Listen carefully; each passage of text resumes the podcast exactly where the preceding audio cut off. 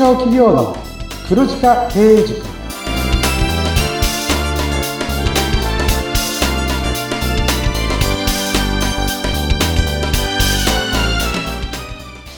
こんにちは。中小企業コンサルの久保木康明です。インタビュアーの勝木陽子です。こんにちは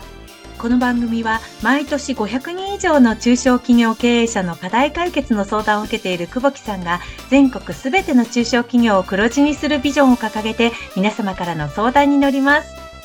さあ、久保木さん、配信日が1月3日。2024年最初の配信となります。今年もよろしくお願いします。はい、皆さん新年明けましておめでとうございます。今年もどうぞよろしくお願いいたします。お願いします。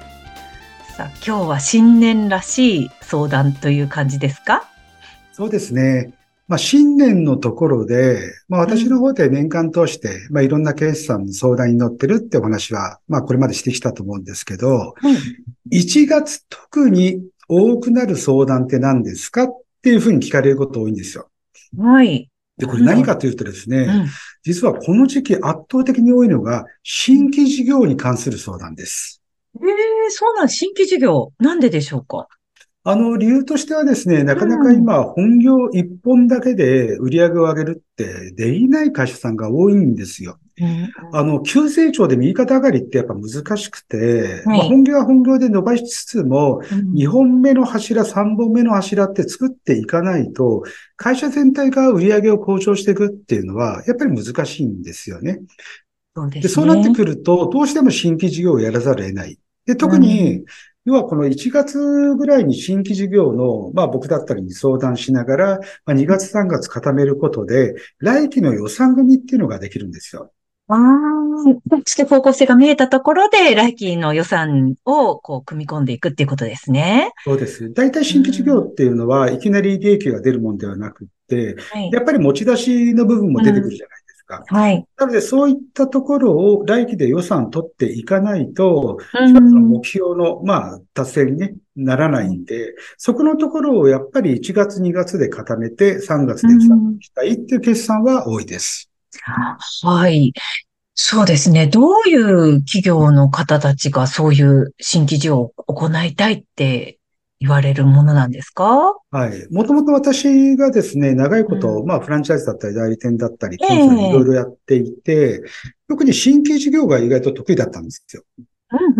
で、昔の新規事業をやりたいっていう会社さんってどういう会社さんが多いかっていうと、本業が好調な会社さんが多かったんですよね。はい、そういうイメージが大体だと思いますが。そうですよね。まあ、もともとですね、うん、結構儲かっているんで、まあ、税金対策ではないんですけど、はい、儲かってるところで2本目の柱を作っておきたいだったりとか、うんうん、あとはチャレンジ意欲のある社長さんっていうのもいらっしゃって、ああ、はいはい。で、その新規事業が結構あの、フランチャイズショーだったりとか、その新規事業の展示会行った方わかると思うんですけど、うん、結構その年として、まあ飲食が流行ったりとか、はい、あとは個別指導塾だったりとか、あとは高齢社会に向けた、まあ介護系のサービスだっていろいろあるんですけど、はい、それって、まあ本業で塾やってたりとか、介護系のサービスやってない会社が、全く本業とは違うものを別物として新規事業をやろうというふうに検討されている方が多かったんですよ。うん、なんかイメージがつきます、とっても。なので会社の中でも、まあ、完全に二つに分かれて走らせているっていう形で、まあ、新規事業がうまくいけばいいんですけど、うまくいかなくても本業に、まあ、影響はないよね、みたいな形が多かったんですよね。はい。で、これが、まあコロナを得てですね、どういうふうになっていたかっていうと、要は新規事業を立ち上げたい企業っていうのは、本業が好調ではなくって、かなり切羽詰まった思いで新規事業を検討している方っていうのが増えてます。やっぱコロナで変わってしまったんですね。そうですね。やっぱりコロナになって、これだけ本業が厳しくなるって気づかなかった会社さんってやっぱ多いと思うんですよ。例えば本業だったり交通系だったりもそうだし、宿泊もそうですし、かなりダメージを受けた会社さんって多いですよね。はい。なので、そういう会社さんが、まあコロナっていうのはもう二度とね、まあこういった形にならなければ、これはもういい、最高なんですけど、わからないじゃないですか。何があるかわからないっていう世の中にはなりましたよね。なので、まあ、先行きが不透明な中で、本業がコロナの影響を受ける可能性があるんだったら、コロナの影響が受けた場合でも会社が持ちこたえられるような、コロナの影響を受けない新規事業を探さないといけないっていうのがまず一つあります。なるほど。意識がだいぶ変わりましたね。なのでもう本当にアフターコロナは生き残るための新規事業の考えなんですけど、うん、これまで通りにやっぱ本業が好調で新規事業を考えている会社さんもいて、そこにプラスアルファでですね、うん、あの、アフターコロナを生き残るために新規事業を検討してるってことで、今ってもう超レッドオーシャンなんですよ。そうなんですね。なかなかね、新規事業っていうのが、やっぱり難しくなってきましたね。だって本業の好調不調に関わらず、いろんな企業さんがですね、新規事業に挑戦する今世の中になってるわけです。ということも、新規事業戦国時代みたいな感じにはなってるということですね。うん。はい。なので、まあ、生き残るためだけの戦国時代だったり、サバイバル、まあ、戦術みたいな形で、まあ、やる思いはいいんですけど、でもね、はい、せっかくやるんだったら時代の変革にね、挑戦するような形で、うん、やっぱ成長戦略を見据えた新規事業を僕は取り組んでほしい、みたいな話はよくしていますね。はい。成長戦略を見据えた新規事業の取り組み。なんか、ちょっと、若干ピンとこない感じがするんですけど、ね、もうちょっと詳しく教えてもらっていいですか？はい。あの、はい、これはですね、僕が先ほど話したように、例えば本業に関わらず、例えば飲食店だったりとか、学習塾だったりとか、はい、介護デイサービスだったりやる方って今までいたって話したじゃないですか。はい、でもこの3つはあくまでも新規事業として収益上がるかもしれないですけど、うん、本業の収益に影響はないですよね。はいはい、そうですね。要は本業は伸びないじゃないですか。うんうんうん、で、僕の方で今新規事業を考える際に、本業シナジーは意識していただいた方がいいですよって話をしてるんですよ。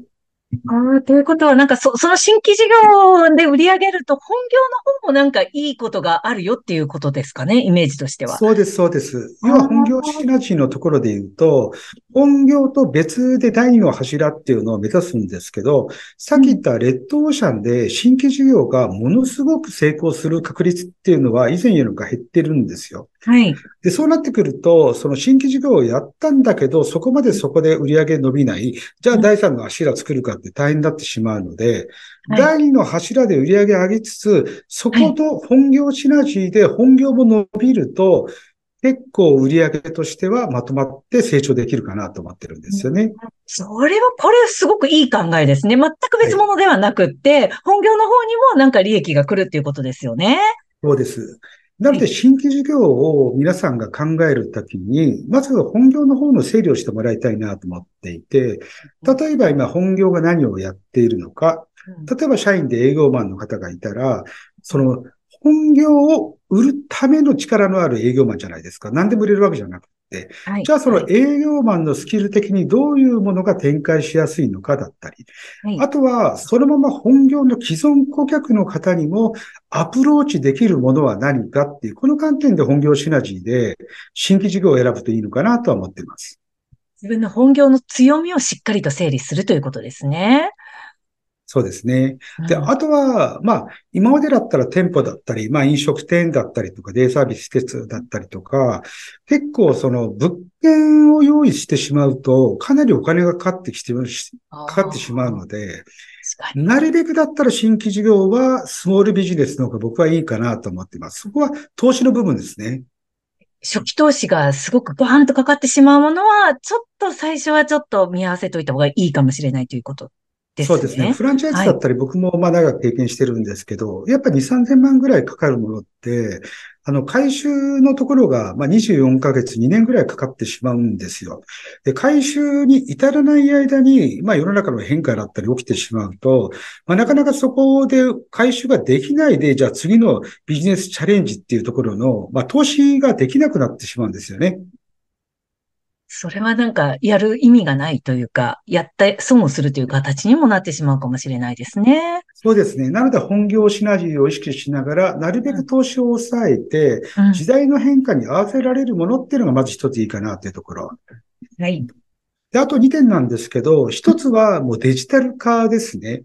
何でも今 AI 化っていうのが進んでいて、はいまあ、チャット GPT が加速をさせてるってことで、はい。あの、僕らの会社でも AI 化の支援っていうのは補助金使ってやらせていただいてるんですけど、うん。AI にとって変わられてしまうような新規事業っていうのは避けた方がいいと思いますね。ああ、確かにそうですね。もう AI がやってくれるんだからいいやっていうことは、すごく多々、あの、消費者の方ではありますよね。そうですね。だからあんまりアナログすぎて、まあそれがね、アナログで、まあ独自で展開できるんならあれなんですけど、やっぱ AI が取って変わってしまうような、まあ事業っていうのは先細りしてしまうので、まあ、そこは新規事業としては避けた方がいいんではないかなっていうふうには思ってます。難しいなぁはい。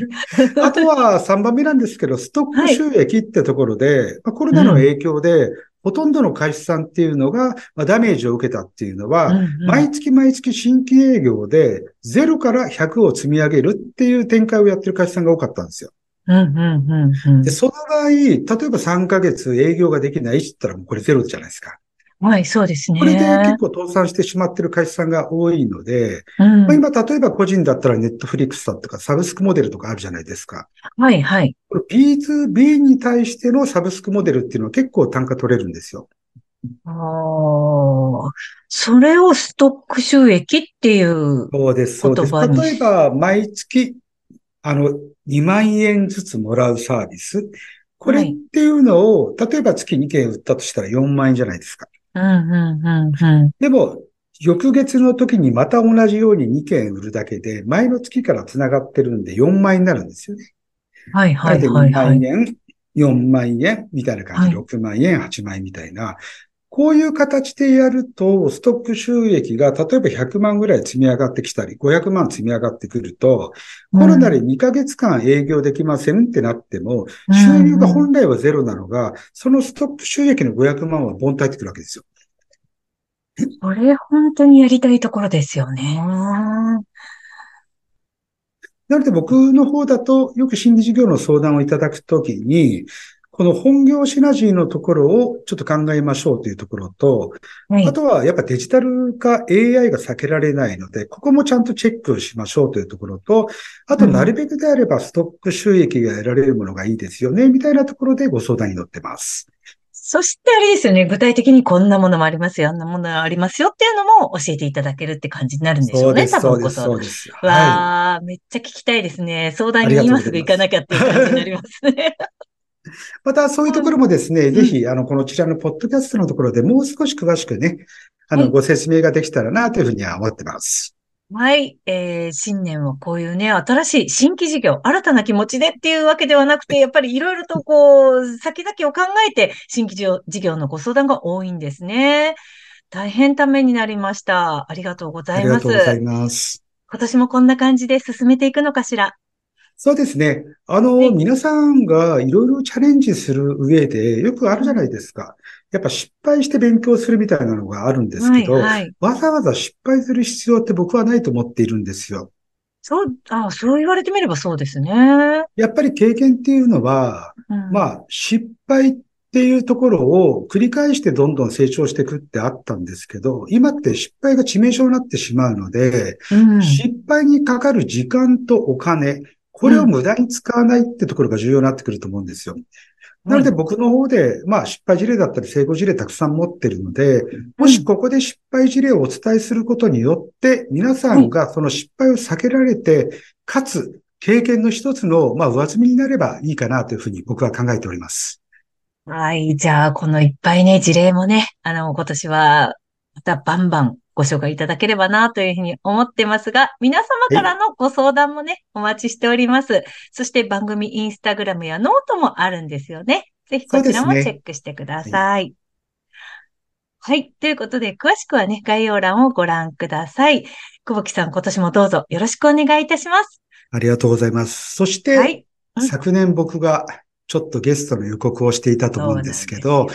誰ですかってさ、会う方会う方にうん。いよく聞かれるんで、ちょっとこの場で発表させていただければと思うんですが、いですか？もちろんです。まあ、もったいぶらしてもあれなんですけど、あの、はい。僕以前、あの、かずきさんとの会話の中で、週末、本屋に必ず行ってるなんてお話したの覚えてます？はい、覚えてます。で、そこに、まあ、ベストセラーコーナーがあって、そのベストセラーの本のタイトルを見ると、まあ、今世の中的な課題だったりとか、そういうものが、まあ、わかるっていう。そういうお話をしたと思うんですけど、昨年1年間通してずっとこのベストセラーのところにあったビジネス本がですね、リーダーの仮面、数値可能に、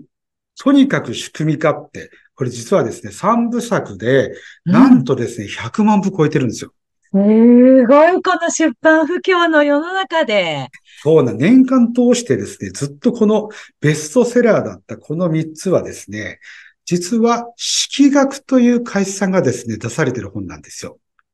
はい、式学。で、この式学さんなんですけど、私去年ですね、共済セミナーということでご一緒させていただいて、かなりセミナー自体も評判良かったんですよ。わー、すごいですね。なので、第1回目のゲストは、この式学さんをお招きしてですね、まずは三部作の中で、リーダーの仮面あたりをお話聞きたいかなというふうに考えています。はい、もう新年早々素晴らしいゲストが来てくれるということで楽しみです。はい、私もすごい楽しみにしてます。はい、どんな話になるんでしょうか。えー、ぜひ、えー、こちらもチェックしていただければと思います。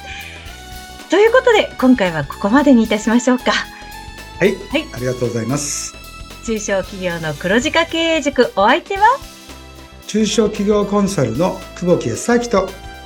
インタビュアーの勝木陽子がお届けいたしました次回もお楽しみに。はい今年度もお楽しみに。よろしくお願いします。お願いします